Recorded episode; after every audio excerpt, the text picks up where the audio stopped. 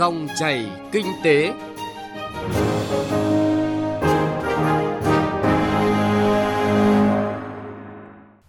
Xin chào quý vị và các bạn. Chương trình Dòng chảy kinh tế hôm nay có những nội dung sau. Doanh nghiệp công nghiệp hỗ trợ nâng chất vượt rào cản khai thác thị trường châu Âu, cơ chế sandbox giúp nâng cao tiện ích thanh toán online chuyên mục chuyện thị trường phản ánh về chương trình kích cầu tiêu dùng tạo cú hích tăng sức mua thực tế tại thành phố Hồ Chí Minh. Trước khi đến với những nội dung vừa giới thiệu, chúng tôi xin truyền đến quý vị và các bạn một số thông tin kinh tế nổi bật. Thưa quý vị, thưa các bạn, Bộ Tài chính vừa ban hành thông tư số 69 năm 2020 quy định hồ sơ và trình tự thủ tục xử lý nợ thuế theo nghị quyết số 94 năm 2019 của Quốc hội. Thông tư nêu rõ muốn khoanh nợ tiền thuế, trước tiên cơ quan thuế phải lập, thẩm định hồ sơ, ban hành quyết định khoanh nợ. Đối với người nộp thuế được khoanh nợ, bộ phận quản lý nợ hoặc bộ phận được phân công xử lý nợ thuộc cơ quan quản lý thuế, nơi người nộp thuế nợ tiền thuế lập đầy đủ hồ sơ khoanh nợ cơ quan thuế thực hiện dự thảo quyết định khoanh nợ theo mẫu và chuyển bộ phận nghiệp vụ hoặc pháp chế thẩm định. Trường hợp chưa đầy đủ hồ sơ thì cơ quan quản lý thuế phối hợp với cơ quan, tổ chức cá nhân khác có liên quan để bổ sung hồ sơ. Tổng cục Hải quan vừa có văn bản chỉ đạo các cục hải quan tỉnh thành phố, cục điều tra chống buôn lậu về việc tăng cường kiểm tra kiểm soát quản lý đối với hàng kinh doanh tạm nhập tái xuất kho ngoại quan. Tổng cục Hải quan dự báo tình hình những tháng cuối năm nay vẫn còn nhiều diễn biến phức tạp do ảnh hưởng của dịch Covid-19. Nhiều hàng hóa tạm nhập nhưng không tái xuất được, hiện còn tồn đọng một lượng lớn hàng hóa đang chờ được tái xuất tại các cửa khẩu đường bộ và cảng biển tiềm ẩn nhiều nguy cơ hàng hóa thẩm lậu vào thị trường nội địa và hoạt động buôn lậu gian lận thương mại, vận chuyển trái phép hàng hóa qua biên giới, nhất là sau khi chính phủ cho phép khôi phục lại hoạt động xuất nhập khẩu, mua bán trao đổi hàng hóa qua biên giới Việt Nam Trung Quốc và cho mở lại một số cửa khẩu phụ. Nhiều chuyên gia kinh tế cho rằng với tình hình kiểm soát dịch bệnh đang rất khả quan như hiện nay, nhà đầu tư nước ngoài chắc chắn sẽ nhắm đến Việt Nam nhiều hơn và giảm bớt đầu tư vào Trung Quốc. Theo thống kê, trong 67% doanh nghiệp có ý định dịch chuyển ra khỏi Trung Quốc, 42% muốn chuyển sang Việt Nam với kế hoạch đầu tư vào công nghệ hiện đại, công nghệ tương lai như y tế, trí tuệ nhân tạo, robot, big data, fintech. Theo báo cáo của Bộ Lao động Thương binh và Xã hội, tới thời điểm này, thị trường lao động Việt Nam phục hồi nhanh chóng, nhiều lĩnh vực cho thấy tín hiệu tốt, các ngành nghề lĩnh vực bị đứt chuỗi, bị ngừng việc đã trở lại thị trường. Dự báo thị trường lao động Việt Nam quý 3 sẽ tốt hơn, đạt mức khoảng 55,4 triệu người. Theo báo cáo của các công ty bất động sản, dù thị trường căn hộ thành phố Hồ Chí Minh và tỉnh lân cận đã có dấu hiệu dục dịch từ thời điểm cuối quý 1 năm nay, tuy nhiên đó cũng chỉ là con số khá khiêm tốn so với cùng kỳ năm ngoái và các năm về trước. Theo công ty bất động sản Savin Việt Nam, nguồn cung căn hộ sơ cấp nửa đầu năm nay giảm 52% theo năm với hơn 9.100 căn, mức thấp nhất trong 5 năm qua. Riêng nguồn cung mới trong quý 2 năm nay cũng giảm 55% theo quý và 74% theo năm. Có 7 dự án đã rời kế hoạch mở bán sang nửa cuối năm.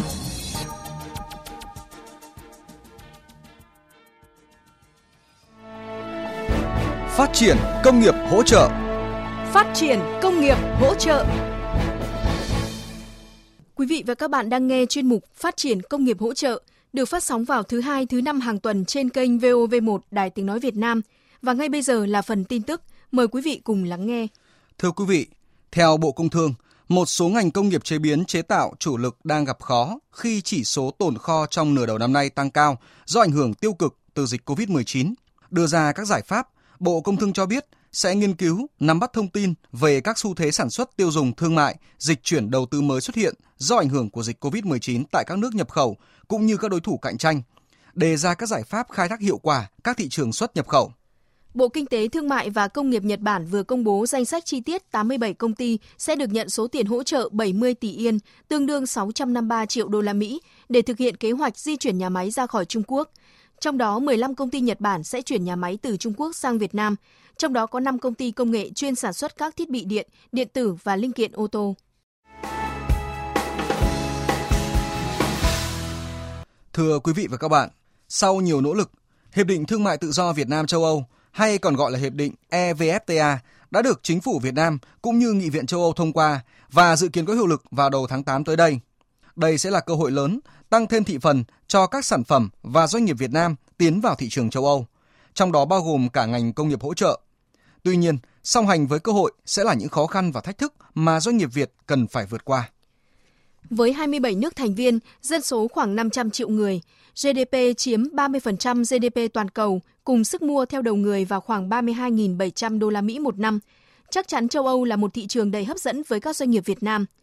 Tuy nhiên, để có thể tiến vào thị trường châu Âu là điều không hề dễ dàng. Các mặt hàng xuất khẩu sang châu Âu đều phải đáp ứng đầy đủ các tiêu chuẩn khắt khe như kỹ thuật, chất lượng, xuất xứ hay các biện pháp kiểm soát môi trường, lao động.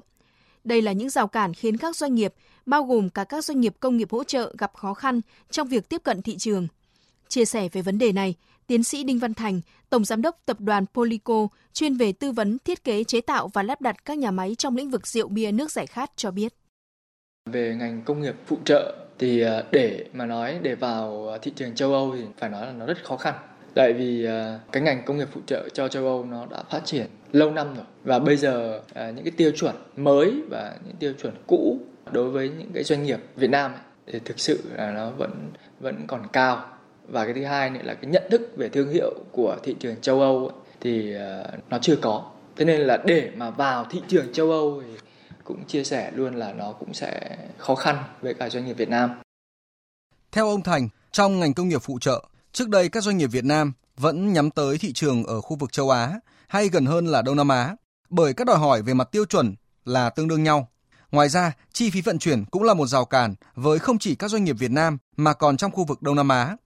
Tuy nhiên, khi Hiệp định Thương mại Tự do Việt Nam châu Âu EVFTA chính thức có hiệu lực, sẽ cắt giảm thuế quan áp dụng cho 65% hàng xuất khẩu của EU sang Việt Nam và 71% hàng nhập khẩu của EU từ Việt Nam, với một lộ trình hướng tới việc từng bước xóa bỏ thuế quan là 10 năm. Việc loại bỏ thuế quan song phương và thuế xuất khẩu cùng với việc giảm các hàng rào phi thuế có ảnh hưởng đến việc trao đổi hàng hóa và dịch vụ xuyên biên giới được dự kiến sẽ thúc đẩy thương mại song phương một cách đáng kể, gỡ bỏ phần nào các rào cản về doanh nghiệp. Ông Nguyễn Ngọc Đại, giám đốc kinh doanh của công ty cổ phần Hà Yến, hoạt động trong lĩnh vực bếp và thiết bị giặt công nghiệp chia sẻ.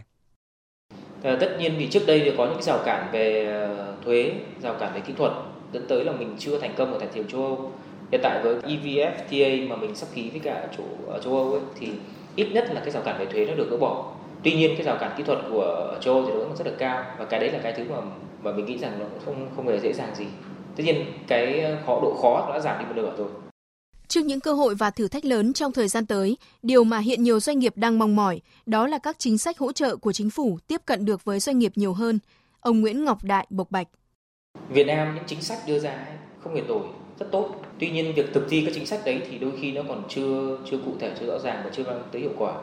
Chính vì vậy ờ, khi mà mình đi đến thành phố, mình đến các cái ờ, sở ban ngành mình tiếp cận ấy, thì mình mới phát hiện ra là có rất nhiều những chính sách rất tốt hy vọng rằng thời gian tới đây những chính sách mà rất tốt nhà nước đã, đã đưa ra thì cái việc về vấn đề thực thi hay là về, về vấn đề tuyên truyền nó cũng sẽ tốt hơn để những doanh nghiệp như Hải Yến chẳng hạn có thể tận dụng được. Để hội nhập sâu rộng vào chuỗi giá trị gia tăng toàn cầu và nhằm được hưởng lợi tối đa từ các hiệp định thương mại, chúng ta không chỉ cần thay đổi, cải thiện chính sách mà chính các doanh nghiệp cũng cần đầu tư nâng cao giá trị, chất lượng sản phẩm hàng hóa nhằm củng cố tính cạnh tranh của sản phẩm thông qua đầu tư cho công nghệ và nghiên cứu phát triển để có thể đáp ứng được các tiêu chuẩn quốc tế. Thưa quý vị và các bạn, quý vị và các bạn vừa lắng nghe chuyên mục Phát triển công nghiệp hỗ trợ ngày hôm nay. Xin chào và hẹn gặp lại quý vị trong các chuyên mục tiếp theo.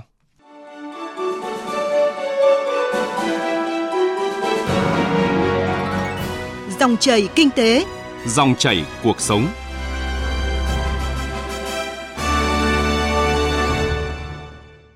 Thưa quý vị và các bạn, Sandbox là khung thể chế thí điểm cho phép một số doanh nghiệp thử nghiệm công nghệ, mô hình mới trong môi trường thực tiễn trong một phạm vi và thời gian xác định dưới sự giám sát của các cơ quan quản lý. Cho lĩnh vực phát triển thanh toán không dùng tiền mặt, cơ chế thử nghiệm Sandbox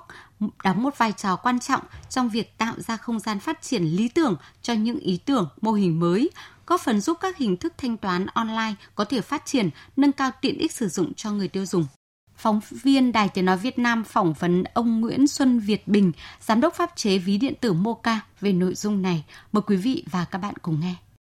Thưa ông, hiện nay thì chúng ta đang bàn về cơ chế thử nghiệm sandbox nhiều. Vậy cơ chế sandbox sẽ tác động như thế nào đến sự phát triển của các loại ví điện tử ạ? Cái ý nghĩa của sandbox hay là cái hiệu quả của sandbox trong thời gian tới thì à, Moca rất là ủng hộ cái cái ý tưởng này cũng như là cái cơ chế này bởi vì nó sẽ cho phép là các cái ý tưởng mới có thể được ờ, được thử nghiệm, được triển khai rất là nhanh và chúng ta sẽ có thể tận dụng được ờ, được cái ờ, trí tuệ của đám đông à, là mọi người sẽ góp phần giúp cho Moca hiểu được rằng cái sản phẩm của Moca đáp ứng tốt như, như thế nào đối với nhu cầu của người dùng hay là cần phải điều chỉnh những cái yếu tố gì để có thể đáp ứng tốt hơn. Ông có thể nói rõ hơn về cơ chế thử nghiệm sandbox sẽ mang lại những lợi ích gì cho nền kinh tế và cho người sử dụng ạ? Cơ chế sandbox này thì chúng tôi đánh giá là một khi mà nó phát huy được tác dụng tối đa đối với lĩnh vực fintech thì nó cũng sẽ góp phần thúc đẩy rất nhanh cái định hướng chính phủ về thanh toán không dùng tiền mặt bởi vì ờ, các cái fintech sẽ có thể cùng phối hợp với lại các cái ngân hàng để mà phục vụ các cái đối tượng là tạm, chúng ta hay gọi là unbank tức là chúng tạm gọi là chưa có được tiếp cận với dịch vụ ngân hàng thì ngân hàng truyền thống thì họ có cái hạn chế về mạng lưới ờ, văn phòng và và nhân lực và họ phải đánh giá cái, cái chi phí bỏ ra trong trong cái việc là mở rộng cái mạng lưới. Trong khi các doanh nghiệp công nghệ thì có cái lợi thế là có thể tận dụng cái độ phủ của mạng internet có thể tận dụng được cái độ phủ và độ phổ biến của thiết bị di động và cái độ linh hoạt của phần mềm. Thì ờ, chính chính điểm đó chính là sẽ giúp cho các fintech để là cánh tay nối dài của ngân hàng để phục vụ cho ờ, mục tiêu là phổ cập tài chính và thanh toán không dùng tiền mặt. Tuy nhiên, nếu ví điện tử hợp tác với một số đối tác mà chưa có khung khổ pháp lý rõ ràng, có thể sẽ làm chậm tiến độ phát triển của các hình thức thanh toán online. Vậy à, ông có đề xuất gì về khung khổ pháp lý để thanh toán không dùng tiền mặt phát triển nhanh hơn trong tương lai ạ? Chúng ta đều hiểu rằng là các cái um, sản phẩm về tài chính hay là các cái yếu tố mà liên quan đến, đến tài chính của người dùng hay là của cộng đồng thì nó sẽ gây ra những cái ảnh hưởng rất là lớn và chúng ta phải hết sức cẩn trọng trong việc đó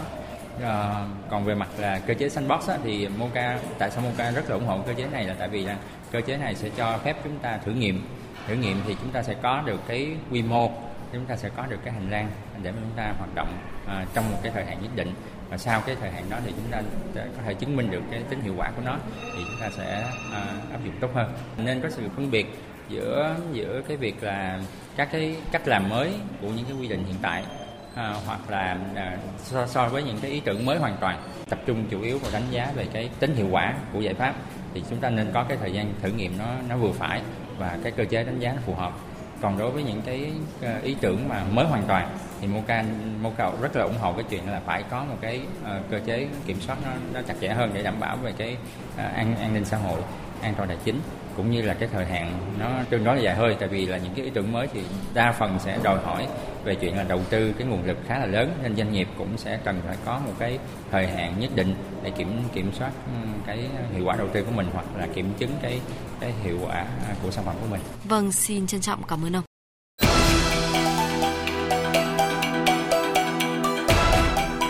Chuyện thị trường Thưa quý vị và các bạn, để hỗ trợ doanh nghiệp khôi phục sản xuất sau đại dịch Covid-19, trong tháng 7 này, thành phố Hồ Chí Minh đã triển khai nhiều chương trình kích cầu với mức khuyến mãi trên 50%. Chương trình đã góp phần thúc đẩy tăng sức mua trong thời điểm doanh nghiệp khó khăn về thị trường. Nhờ vậy có đơn vị tiêu thụ sản phẩm tăng từ 20% đến 35%. Phóng viên Lệ Hằng, cơ quan thường trú Đài Tiếng nói Việt Nam tại thành phố Hồ Chí Minh có bài đề cập. Sau đại dịch Covid-19, gia đình chị Hồ Thị Anh ngụ ở đường Đỗ Xuân Hợp, quận 9 đã phải cắt giảm nhiều khoản chi tiêu không cần thiết. Bởi chị đã phải nghỉ việc bán hàng ở cửa hàng giày và ở nhà chăm con. Nguồn thu của gia đình dựa hết vào lương của chồng và thu nhập ít ỏi từ thuê phòng trọ.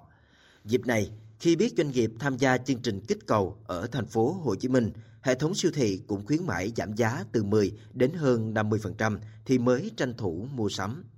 Thời buổi này cũng hơi khó khăn, hầu như là cửa hàng siêu thị giảm giá nhiều để mà tạo cho nhu cầu cho khách hàng mua nhiều á. Giảm giá thì cũng có tranh thủ mua. Siêu thị với các cửa hàng á, đồ quần áo, đồ ăn cũng giảm giá, giày dép cũng giảm giá nhiều lắm nên là tôi cũng đi mua một số quần áo cho con đó với giày dép, với cặp chuẩn bị cho năm học rồi đó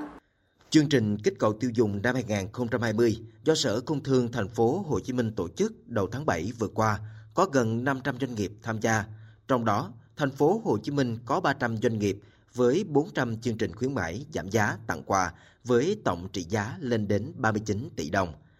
Đây cũng là chương trình kích cầu lớn nhất từ trước đến nay, doanh nghiệp tham gia cũng được thành phố hỗ trợ mặt bằng miễn phí.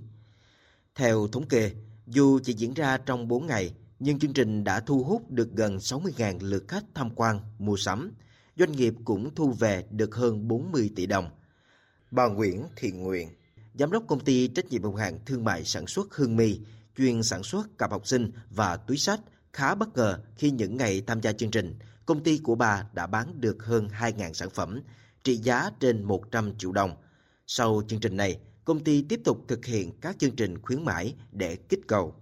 Là một trong những năm mà nó khó khăn như vậy thì chúng tôi thay đổi những cái chương trình à, chiến lược bán hàng làm sao để kích cầu cũng à, nhiều mẫu mã mới cải tiến có nhiều cái chương trình đã khuyến mãi phối hợp với tất cả các hệ thống như là nhà sách siêu thị và các hệ thống đại lý trong thành phố và đại lý trên toàn quốc khuyến mãi là chúng tôi sẽ giảm từ 10 tới 15%.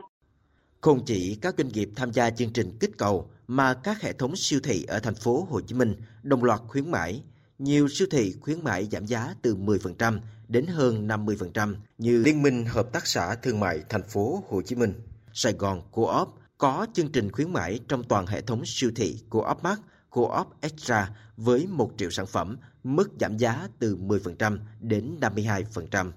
Ông Đỗ Quốc Huy, Giám đốc Marketing Sài Gòn của Op cho biết, chương trình đã góp phần tăng lượng khách đến siêu thị để mua sắm, giúp doanh thu của Sài Gòn Co-op tăng 35% so với tháng trước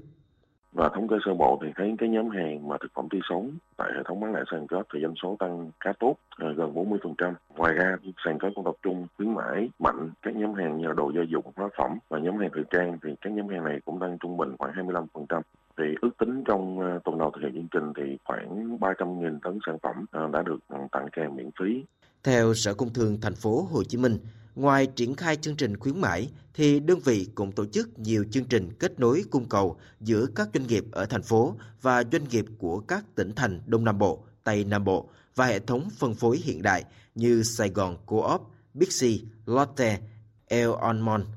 Qua đó đã có 172 hợp đồng nguyên tắc được ký kết giữa bên cung ứng và thu mua. Bà Nguyễn Huỳnh Trang, Phó Giám đốc Sở Công Thương thành phố Hồ Chí Minh cho biết,